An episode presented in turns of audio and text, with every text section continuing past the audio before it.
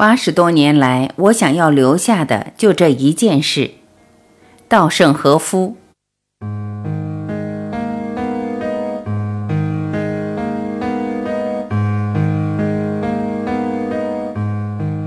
回顾迄今为止八十多载的人生，追忆超过半个世纪的经营生涯，我现在想要告诉大家，想要留在这个世上的，基本上只有一件事情，这就是一切成功都归结于利他之心。稻盛和夫，心一，最初意识到利他心的重要。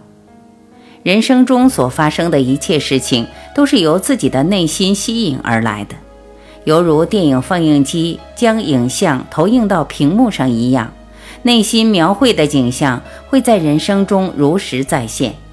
这就是驱动这个世界的绝对法则，是推动一切事物运行的真理，没有例外。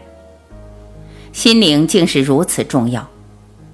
最初意识到这一点时，我还是个小学生。当时我患上了肺浸润，那是肺结核的初期症状。我被迫与疾病作斗争。对年幼的我而言，那种体验如同凝视黑暗的死亡深渊，感受异常强烈。在我位于鹿儿岛的老家中，有两个叔父，一个叔母都死于肺结核，整个家族笼罩在结核病的阴影之中。我实在害怕被传染。所以每次经过患病卧床的叔父的小屋时，我都捏着鼻子飞跑过去。但我的父亲却不同，他已经下定决心由自己一个人来照料患病的亲人。至于感染的风险，他毫不畏惧。他精心护理病人，舍身忘我。我的哥哥则认为，哪有那么容易感染呢？他根本不把这件事儿放在心上。结果，父亲和哥哥都没有被传染，只有我被病魔击倒了。后来我才恍然大悟：不怕患病、细心照料病人的父亲没有感染，对疾病毫不介意、若无其事的哥哥也没有染上，只有一位恐惧、厌恶、躲避疾病的我，反而把疾病给招来了。二，为什么只有纸袋行商获得了成功？从少年时期到踏入社会，我的人生遭遇了一连串的挫折、苦恼和失意。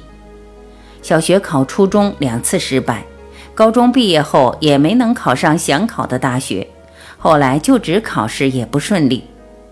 为什么自己如此倒霉，干什么都不如意呢？在失望之余，我垂头丧气，每天都苦闷郁闷。但有一件事情却极其顺利，令人吃惊。宛如穿过乌云的一束阳光，那就是我高中时代所从事的纸袋行商。我们家从第二次世界大战前开始就以印刷业为生，在战争即将结束时，家宅和工厂都在空袭中被烧毁。以前一直辛勤工作的父亲因失去房屋而失魂落魄，母亲卖掉自己和服、饰品等物品，辛苦筹措。支撑贫困的家庭养活家人，我看到家里的光景，决心帮扶家计，守护家人，并向父亲提出制造和销售纸袋的建议，并由我外出销售。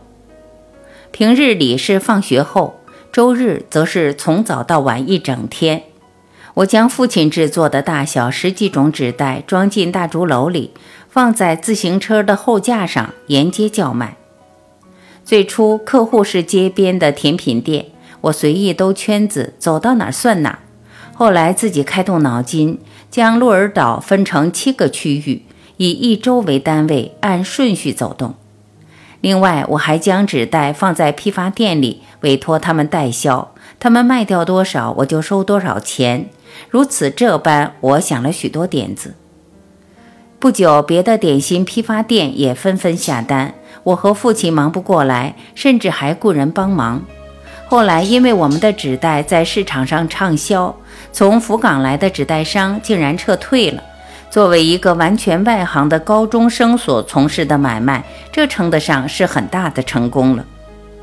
多年以后，我回顾当时的情况，思考成功的理由时，忽然悟到了一个道理：其他的事情几乎全都是为了自己，满足自己的欲望、自我保护，或者是希望获得别人的好评。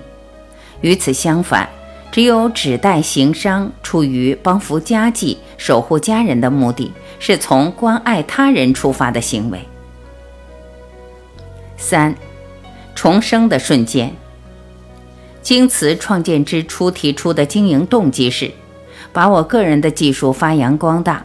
换句话说，创办京瓷公司是为了实现我作为技术人员的个人梦想。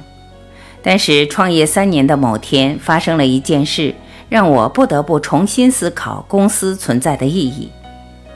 十余名上一年刚录用的高中毕业的员工，突然来到我的办公桌前，排成一列，递上一纸要求书，态度强硬。其中罗列了加薪、奖金额度等待遇改善以及未来保障等要求。他们说，如果不答应这些要求，我们就全体辞职。成立不久的公司没有什么实力，对他们的要求不可能照单全收。而且对无法兑现的事情做出承诺是不诚实的行为。经过三天三夜的促膝长谈，最后他们总算全都理解了我的想法，接受了我的意见。但是那一夜我却失眠了。所谓企业经营，难道是这样的吗？我竟然走上了这条艰苦的道路，我心里既迷惑又后悔。但是经过彻底的思考，我得出一个结论。公司的存在不是为了实现自己的个人抱负，而是为了守护员工的生活，给他们带来幸福的人生。这才是公司的使命，这才是企业经营的意义。悟到这一点，下定这个决心时，我如释重负，犹如拨云见日一般，心中透亮起来了。于是我心思一转，确定了公司的使命。追求全体员工物质和精神两方面的幸福，这一系列的事情称为契机，让我完全放下了创业之初所怀抱的个人动机，将京瓷的存在意义从利己转变为利他。可以说，那就是我作为经营者重生的瞬间。四，度过美好人生的秘诀。利他这个词的意思本来就很简单，有利于他人，就是先人后己，把为自己放后面，优先为他人。比如思考为了邻居可以做些什么，尽己所能做一些关爱对方的事情。利他就是这么简单的事情，绝不是什么大张旗鼓的行为。如果有家庭，首先就要做一些让家人幸福的事情。如果在工作，就要为职场同事、为客户做力所能及的事。此外，还有极可能为自己所在的街道和地区做有益的贡献。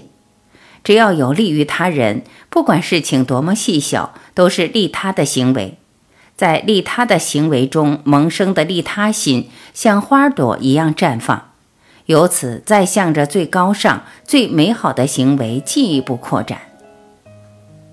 反省自己的思想，反省自己的行为举止，由此尽力抑制利己之心，抑制充满欲望的那个恶的我，让那个充满利他心和关爱之心的善的我呈现。不论是谁，只要降生到这个世界上，就拥有实现幸福的权利。不仅如此，我甚至认为，实现幸福还是我们每个人活在世上应尽的义务。以美好的利他之心为社会、为世人倾注力量时，我们的人性就能得到磨练，幸福感和充实感就会降临，我们的人生就有了更深的意义和更大的价值。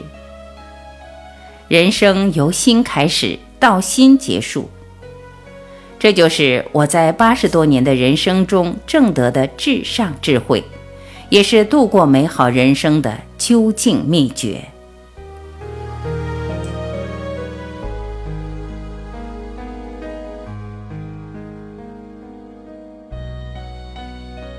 感谢聆听，我是晚琪，再会。